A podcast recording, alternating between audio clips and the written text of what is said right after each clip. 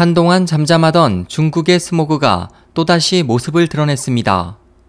현지 언론은 중국 기상당국을 인용해 23일 오전 8시 베이징의 초미세먼지 농도가 세계보건기구 후 기준치의 10여 배에 달하는 세제곱미터당 200 마이크로그램에서 300 마이크로그램을 오르내렸다고 보도했습니다.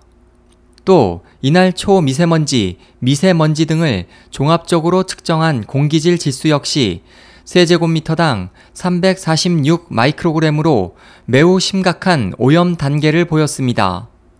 세계적으로 최악의 공기질을 가진 도시로 알려진 베이징은 최근 이례적인 맑은 날씨가 나타나기도 했지만 이번에 다시 찾아온 스모그로 현지 시민들은 올 것이 왔다는 체념적 반응을 나타내고 있습니다. SOH 희망지성 국제방송 홍승일이었습니다.